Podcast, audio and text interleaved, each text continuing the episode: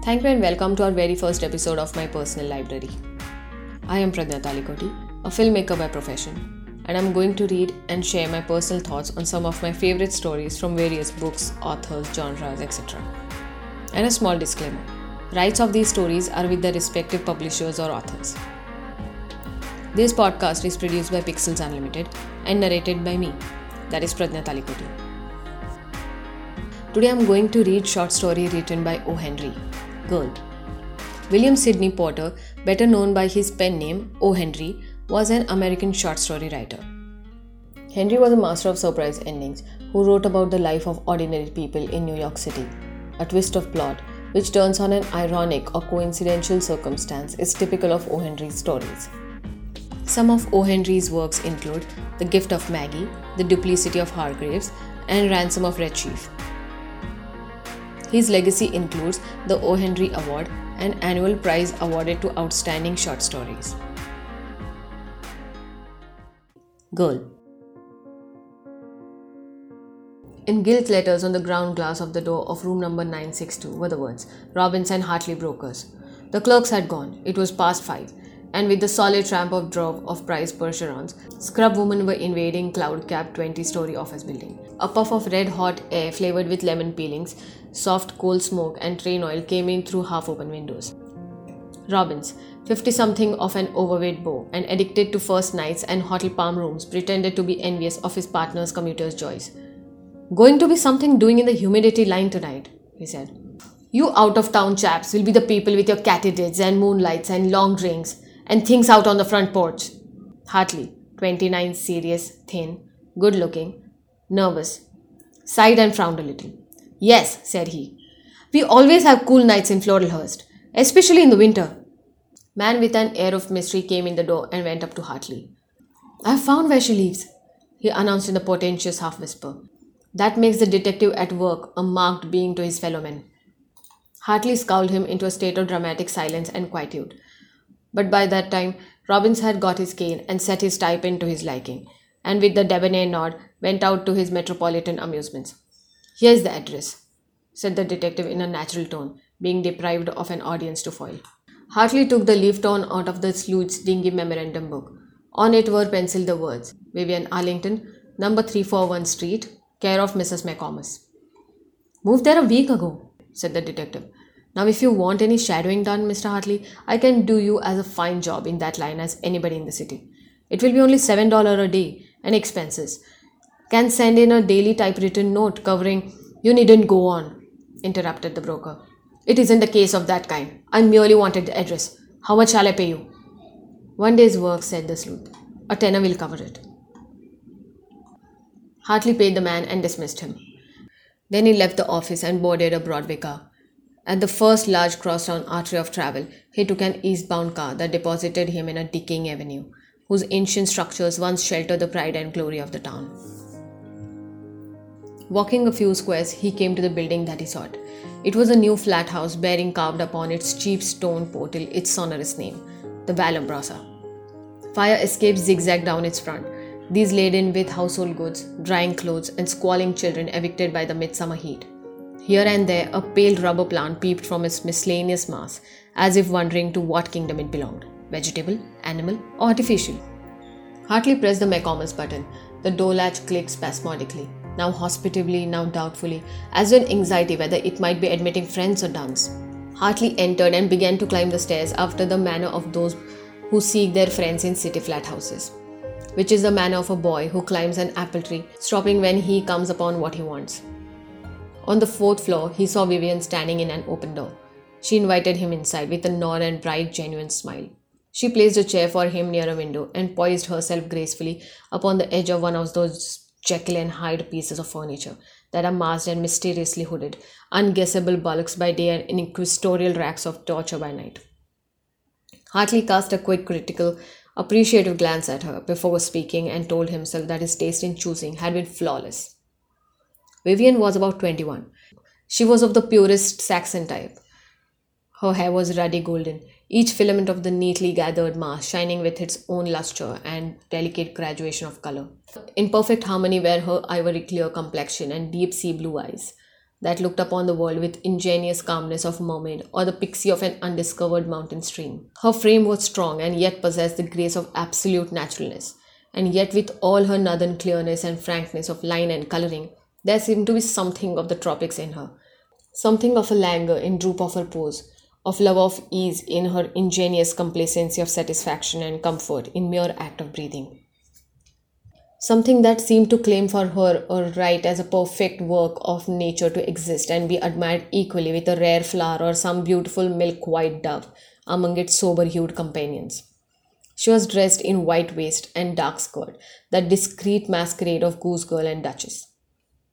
Vivian, said Hartley, looking at her pleadingly, you did not answer my last letter. It was only by nearly a week's search that I found where you had moved to. Why have you kept me in suspense when you knew how anxiously I was waiting to see you and hear from you? The girl looked out of the window dreamily. Mr. Hartley, she said hesitatingly, I hardly know what to say to you. I realize all the advantages of your offer, and sometimes I feel sure that I could be contented with you. But again, I am doubtful. I was born a city girl, and I am afraid to bind myself to a quiet suburban life. My dear girl, said Hartley ardently, have I not told you that you shall have everything that your heart can desire that is in my power to give you? You shall come to the city for theatres, for shopping, and to visit your friends as often as you care to. You can trust me, can you not? To the fullest, she said, turning her frank eyes upon him with a smile. I know you are the kindest of men, and the girl you get will be the lucky one. I learned all about you when I was at the Montgomerys. Ah, said Hartley with a tender and reminiscent light in his eyes. I remember well the evening I first saw you at Montgomery's. Mrs. Montgomery was sounding your praises to me all the evening, and she hardly did you justice.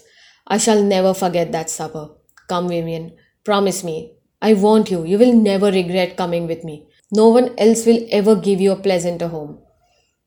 The girl sighed and looked down at her folded hands.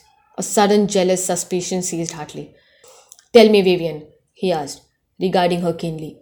Is there another? Is there someone else? A rosy flush crept slowly over her fair cheeks and neck. You shouldn't ask that, Mr. Hartley, she said in some confusion. But I'll tell you. There is one other, but but he has no right. I have promised him nothing. His name, demanded Hartley sternly. Townsend. Rafford Townsend? exclaimed Hartley, with a grim tightening of his jaw. How did that man come to know you? After all I've done for him? His auto has just stopped below, said Vivian, bending over the window sill. He's coming for his answer. Oh, I don't know what to do. The bell in that flat kitchen whirred. Vivian hurried to press the latch button. Stay here, said Hartley. I'll meet him in the hall.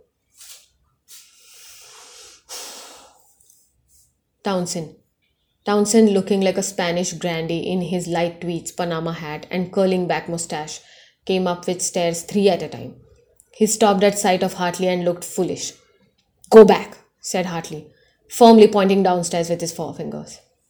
Hello, said Townsend, feigning surprise. What's up? What are you doing here, old man? Go back, repeated Hartley inflexibly. The law of the jungle. Do you want the pack to tear in pieces? The kill is mine. I came here to see Plumber about the bathroom connection, said Townsend bravely. All right, said Hartley. You shall have that lying plaster to stick upon your treacherous soul. But go back. Townsend went downstairs, leaving a bitter word to be wafted up the draught of the staircase. Hartley went back to his wooing. Vivian, said he masterfully, I've got to have you. I'll take no more refusals or dilly dallying. When you want me? she asked. Now, as soon as you can get ready.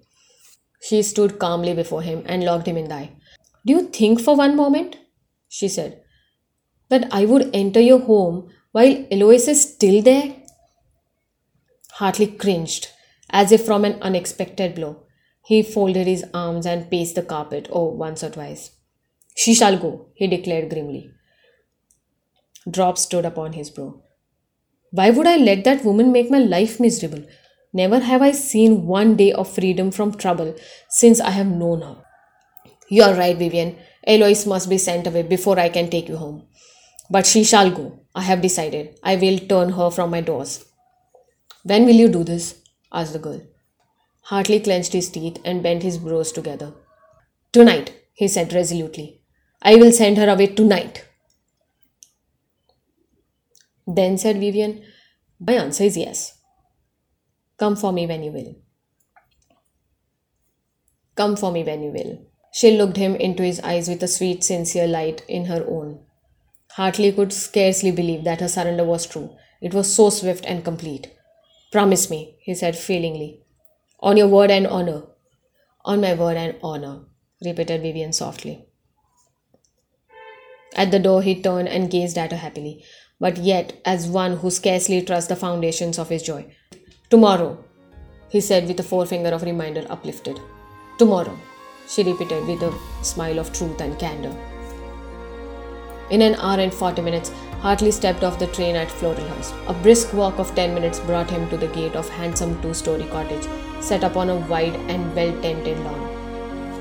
Halfway to the house, he was met by a woman with jet black braided hair and flowing white summer gown, who half strangled him without apparent cause. When they stepped into hall, she said, Mama's here. The auto is coming for her in half an hour. She came to dinner, but there is no dinner. I have something to tell you, said Hartley. I thought to break it to you gently, but since your mother is here, we may as well out with it. He stood and whispered something at her ear. His wife screamed. Her mother came running into the hall. The dark haired woman screamed again, the joyful scream of a well beloved and petted woman. Oh, Mama, she cried ecstatically. What do you think? Vivian is coming back to cook for us. She's one that stayed with Montgomery's a whole year. And now, Billy dear, she concluded, you must go right down into the kitchen and discharge Eloise. She has been drunk again the whole day long.